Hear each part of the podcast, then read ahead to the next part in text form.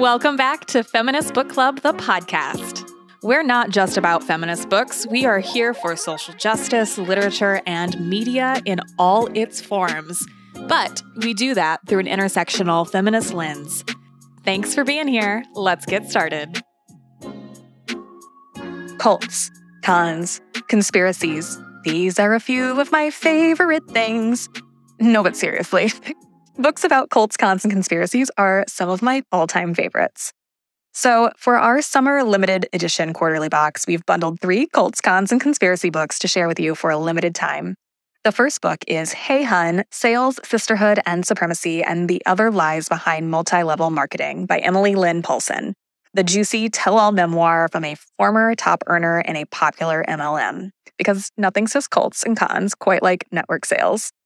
The next book in this bundle is Yellow Face by R.F. Kuang, which is sure to be on the bestsellers list when it releases in May. This scathing takedown of publishing and publicity is perfect for readers tapped into the book internet and anyone who loves an accidental con artist. Is June Song a con artist or a conspiracist, you tell me? Finally, we're featuring a book that's currently in development for film, The Honeys by Ryan LaSala. This is like Midsummer meets Mean Girls with a lovable gender fluid teen at the center of a cult like group of teen girls with conspiracies right under their noses. Pre orders for our Cults, Cons, and Conspiracies box opens on May 1st for shipment by June 1st, and we'll only have 100 of these boxes. So make sure you order yours ASAP. No subscription required. Head to feministbookclub.com to pre order yours today. Hello, Feminist Book Club listeners. My name is Alana Amore Colvin. I am a content contributor for Feminist Book Club. And today we're going to be talking with Juliana Pache, a social media icon, a jewelry connoisseur, a crossword puzzle aficionado. How are you doing today? And will you please let our viewers know who you are and what you do? Well, first of all, that was a lovely introduction. Um, I'm doing well. I think you described it very well. I create jewelry with my jewelry business, Pache Studio. Everything's handmade. I started Black Crossword earlier this year.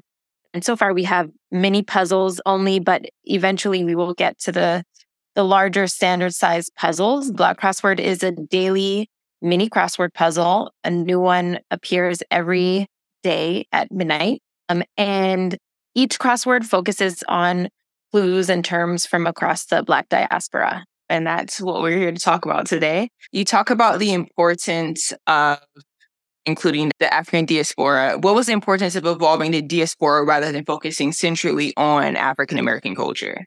Yeah. So I am of the diaspora. I'm a Black Caribbean woman. So I've kind of always viewed Blackness as a kaleidoscope of cultures within Black culture. So I felt like it was really important to highlight Black people globally. A lot of Black American history is so tied up in Black Caribbean history as well. There are so many Black Caribbeans and Black Latin Americans and Black South Americans who've migrated to this country, who've made a, an impact on the culture here, and vice versa. In totality, I mean, it's it's such a symbiotic cultural relationship. So I felt like it only made sense to do it that way. And how do you pull this sort of this history into the actual puzzles? Is it a language thing? Is it a topic thing? A lot of it is kind of practical in that. So, for example, one thing I did before I even started constructing each puzzle is I made a word library. So there are a bunch of crossword word libraries floating around the internet that are free to use. But I knew that a, a lot of the terms that I would include in these puzzles wouldn't probably wouldn't be in those libraries. So I started to create my own. So I was in the library very often looking through a bunch of Black history books from music to fashion to culture to sports and just accumulating a word library. So I have like thousands of words in this long list. And that would help me pull terms for the puzzles. And then at the same time, there are a bunch of very common words that we just use differently. Um, so one example is the word edges. Like that would be in any word library for sure, but how I would use it for these puzzles is completely different. And then another example is the word red. In a prior puzzle, I've used that to, to reference Malcolm X's nickname, Detroit Red, when he was growing up. There's so many different ways to, to build these out, but those are the two main ways that I think about it. And so you make the puzzles yourself. Yes. And what is that like? At first, it was much more challenging than I thought it was going to be because I had never made a puzzle before I had the idea to do this. So it was only after I established, okay, I'm going to do this. I'm, I submitted the trademark application. I bought the domain names. I formed the LLC. And it was only after that that I was like, oh, I should probably try to figure out how to create these puzzles. So at first it was very challenging, but eventually I got the hang of it. And now I'm kind of more in a flow state and I can build them fairly quickly. It's, I mean, and they're small. So that makes it a little bit easier.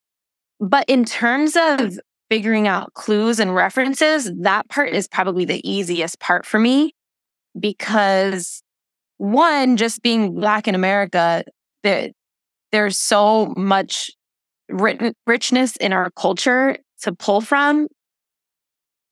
It's in the way that we speak. It's in the the music we listen to. It's just kind of everywhere. So there's that. And then there's also, I worked in the library in high school.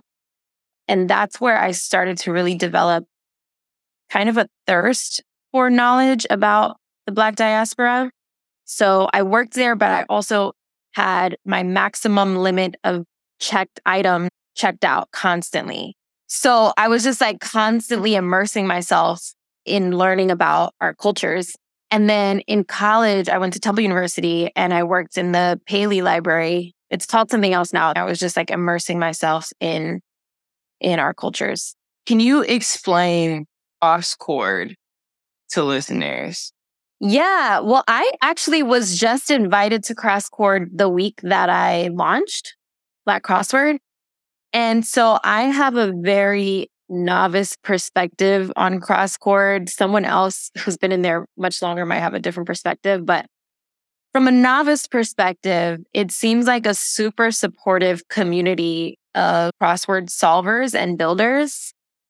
They were so supportive when I launched this and still have been. It's a really supportive place. People give feedback on puzzles there. They share their completion times and things like that. Well, that sounds like a lovely community that I had no prior knowledge on. Yeah, I had no idea. Like the crossword community rolls deep.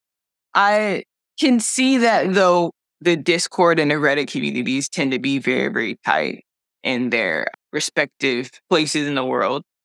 Yes. So the New York Times does a crossword fellowship and I didn't get accepted into the fellowship program, but they have seminars where people who didn't make it into the fellowship program, they can sit on, sit in on these seminars and kind of learn some tips and tricks on crossword puzzle building.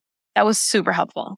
And it was a little bit full circle because I got the idea to do Black Crossword when I was doing the New York Times mini and I was stuck on something and I felt like the I felt like the clue was a little bit like I was kind of like this is not really catered towards me and and to a certain extent that's that's fine. I mean it's mostly fine because that's kind of the the beauty of a puzzle is you get to learn things.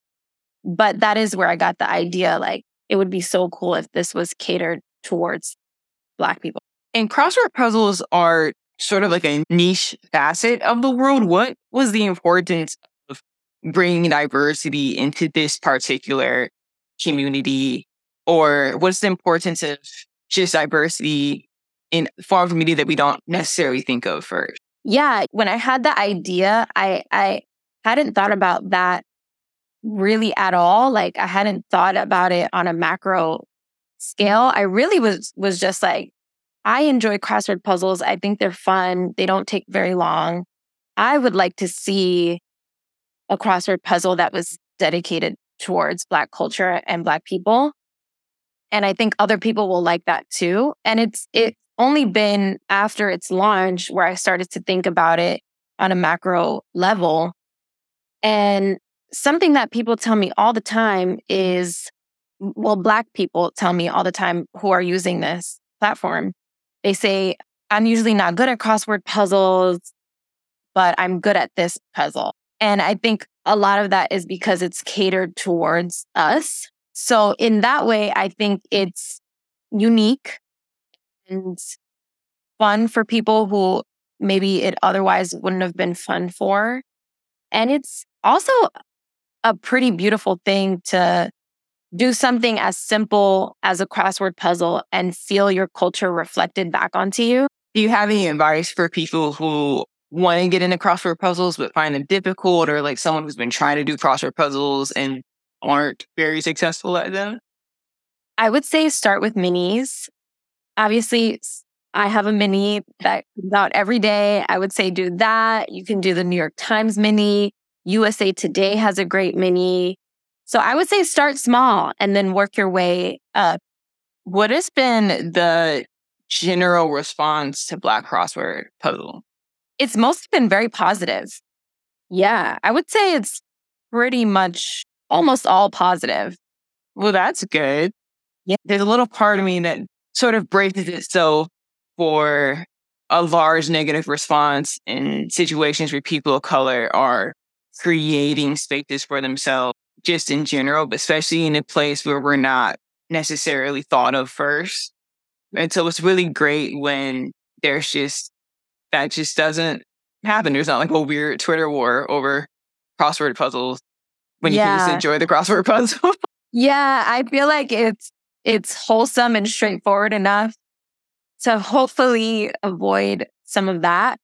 But I'm sure that I might get something wrong the most controversial thing that I think I've ever done was just mil- misspell someone's name, but that's kind of an easy fix.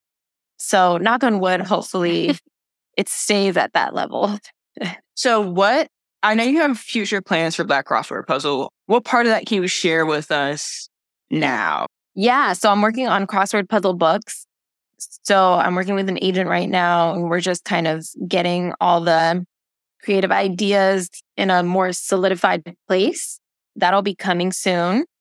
At some point, we're going to launch weekly standard size crossword puzzles, and that will be via a subscription, but the minis will always be free. We're really just focused on growing. I'm still trying to figure out the financing model, but definitely interested in finding some in- investors who might be interested in growing this with me. But I would say that's about it so far. Question that just popped into my head.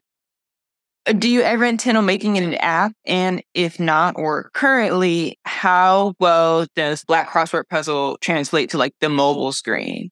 Yeah, so there aren't plans to turn it into an app as of yet, just because that's kind of its own beast in terms of executing on that idea. I do see us doing that eventually. But for now, the minis fit pretty nicely on a mobile screen and on, on desktop as well.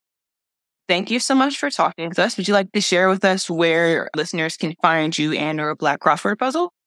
Yes. So Black Crossword is blackcrossword.com. Our Instagram is just at Black Crossword. Our Twitter is black underscore crossword. And then my my social media handles are at the city of jewels, and that's J U L E S. All right. Thank you so much for talking with us. Great. Yeah. Thank you for having me. Yeah, no problem. Hi, my name is Ashley, a feminist book club content contributor, and I am joined today with Aparna Parthasarathy. She is a rising senior in New Jersey she is an executive member of her school's Model UN. She worked with women weavers in Peru. Her personal observations and research are in her book, Tales of the Invisible, and she joins us in a conversation about human rights, women empowerment, and Gen Z's voice for feminism. Aparna, thank you for joining us today. Thank you so much for having me. It's a pleasure to be here. My first question for you is what is your definition of feminism? I would have to say that my definition of feminism would just be true equality on all fronts. In order to understand what true equality is, we need to understand that feminism has evolved over time and there's many different strands, theories, and movements. But at, at its core, it's all about creating a culture and creating society where women are equal to men, especially in a world where men often try to suppress women and try to force their voices into complete silence. Um, so I believe that feminism at its truth is empowering women and creating a system where women can be equal to men and can fight for themselves without having to look to anyone else for permission and without having to even without having to rely on anyone else for basic fundamental rights that they are often lacking. And what are the biggest challenges facing women today and what can be done to address them? So, I would say, especially considering what has been happening in the past year, one of the biggest challenges facing women today is definitely abortion and reproductive rights, considering the repeal of Roe v. Wade and all the different reproductive rights and different reproductive laws that are going on. It's so important that we acknowledge the fact that women need to have the same control over their bodies that men can you don't see the government banning banning different male reproductive methods and diff- you don't see them banning condoms or different forms of male birth controls. And I would say that one of the best ways to address this would just be get more representation for women within the government system. Government is such a male dominated space. And I've seen this firsthand interning with different political offices it's so male dominated and there's so many male legislators and male representatives that don't understand how the female body works and how important that reproductive rights are to women. And it's so important that we empower these women to find a role and find a place for themselves within the government to create laws that can help women at its core because they understand the issues and they know what's going on. Um, and I would say also going along with that would end reproductive rights would have to be period poverty right. especially with the pink tax and everything that's happening with different menstrual products. It's it's shocking the lack of care that a lot of women have access to just because of their economic status and just because that their gender forces them to have an extra dollar, extra two dollars added to their necessary goods and, and their taxes if they're a luxury item, even though they truly are not. And one of the best ways I would think would be to solve this is just to help is to help donate unused goods, to help empower women and to again like go to your local government representatives to go to people that you, to people to advocate for these women to advocate for the banning of the pink tax and to help women who are in these positions where they cannot afford basic menstrual products to to find ways to be able to help them buy even if, it, if it's by donating, by using your privilege. Another issue that I am also quite passionate about would be domestic violence and the ongoing crisis with women, especially women within my community, within the South Asian diaspora. Domestic violence is so rampant, especially amongst immigrants, first generation, second generation immigrants, children of immigrants. It's so apparent because it's so rooted within the culture. And oftentimes women do not feel comfortable enough to speak out in a community community where this is so normalized. And I've worked with women throughout my township, throughout my community to help destigmatize what is domestic violence and to empower victims to share their stories, as well as using my position as a high school student to try and try and stop the spread of domestic violence, to try and stop the message by teaching like middle schoolers and informing high schoolers as to like what teen dating violence is and yeah. to stop at its root before it becomes normalized and before women start thinking that he's just showing that he loves me by hitting me and simple things like that where we can open a dialogue where that allow women to share their stories and to let them know that their voices are important at the end of the day. And doing this can help create shelters and allow women to have access to resources whether it be physical or mental, to help them combat the trauma that they have faced at the hands of their abusers.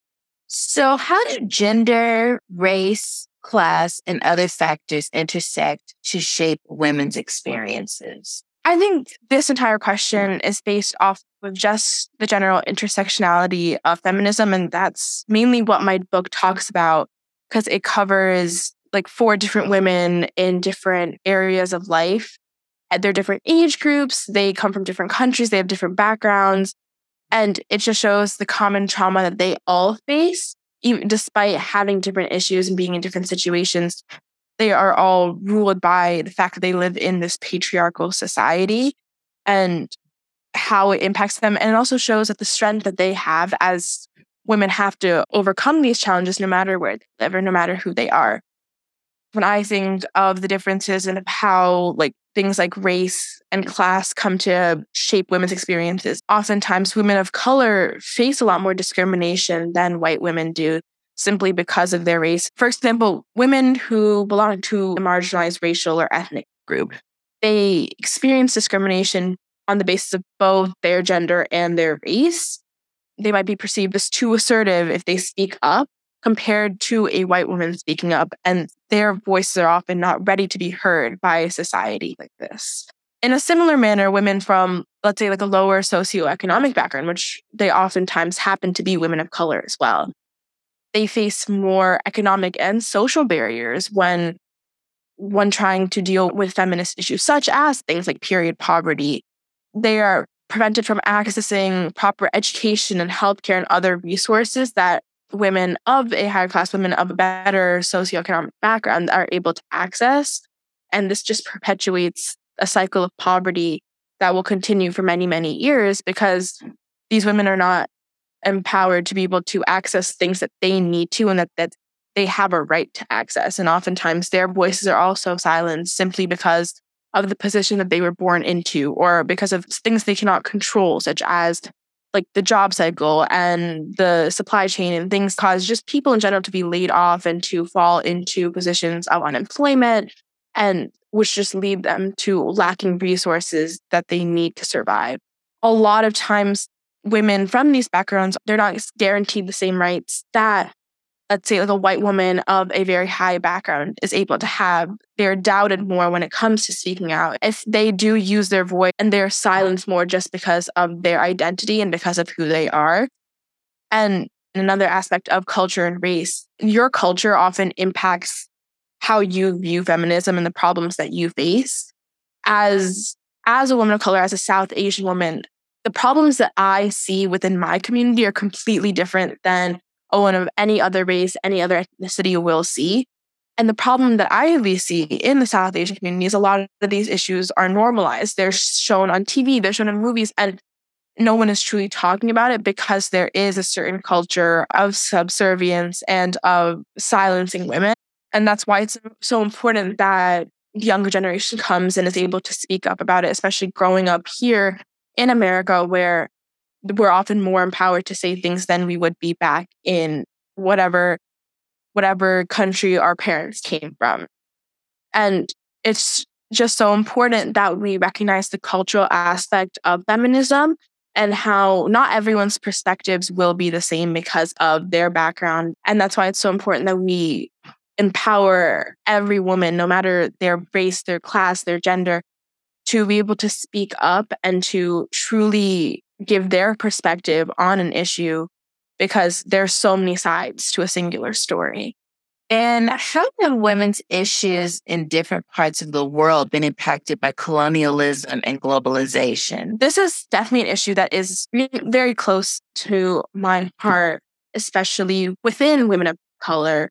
With just in general, I, I would say with the Eurocentric beauty standards that mm. we see a lot on social media and just in general in life when women are often subjugated to harsher beauty standards than men are. And as a woman of color, you see that white women with more Eurocentric features are seen more in media simply because of their race. And that comes from colonialism and comes from globalization. In a lot of communities, like bleaching skin and fair skin is seen as more desirable just because of a history of colonialism where white people were seen as superior to whatever indigenous race was within that community or within that country at the time. And it's so important. We try to redefine ourselves and to let go of the definitions that Western groups often imposed on certain cultures, on certain people. And we let go of those definitions and allow ourselves to be defined by what we truly think that we are instead of perpetuating the impacts of colonialism. It's so important that we that we empower ourselves and we take a step back and we look at our culture from our perspectives and from and from a thankful perspective rather than from seeing it from the perspective of a white person perspective from someone who used to diminish especially cultural women because they saw themselves as the superior white male these issues are still rampant today this is again why one of the reasons that women of color are often silenced because again because of the impacts of colonialism and globalization, and then white men specifically saying that that women of color are often less worthy of time, of effort, and just and they don't put as much effort into their education, into their empowerment, and to helping them thrive as people. And where does your passion for human rights, female empowerment, and social activism stem from? In my first interaction with feminism and female empowerment, it was during a school project when I was in fourth grade. I was 10. And my school had this project where we had to research a certain figure that had a heavy impact on our society. But to me, it meant so much more because the person that I chose to research was Malala Yousafzai, and that's when I first learned about the entire feminist movement. I think she had just recently gotten her Nobel Peace Prize sometime around then It's probably still one of my favorite projects just because of the amount with which I learned. As a 10 year old, you know, you don't see the issues that plague our society today. That project really showed me like this is what the world is like and this is the world that we're living in. It's so important that we have people that can change it. And this in general just led to my passion for advocacy, especially within the government.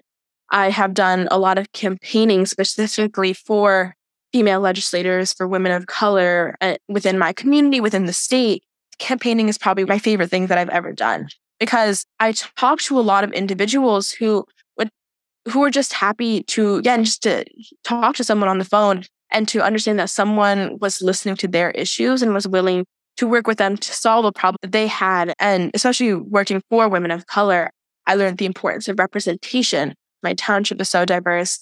And oftentimes, our legislators and our representatives, they don't represent the community that got them elected.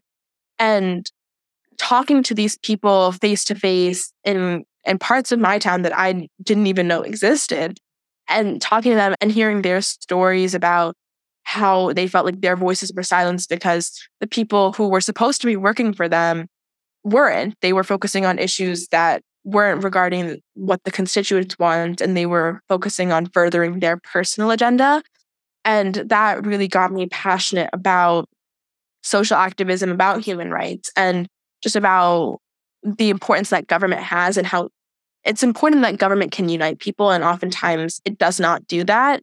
And that's why it's so important that we get fair representation in government, especially with women, because women's issues are not are not brought towards towards the government. They're not brought into action because our representatives, our legislators, our government officials don't represent that population because most of them are white men, essentially. In order for female empowerment, social activism, things like that, I worked with women in Peru with these weavers, and that essentially inspired my entire book.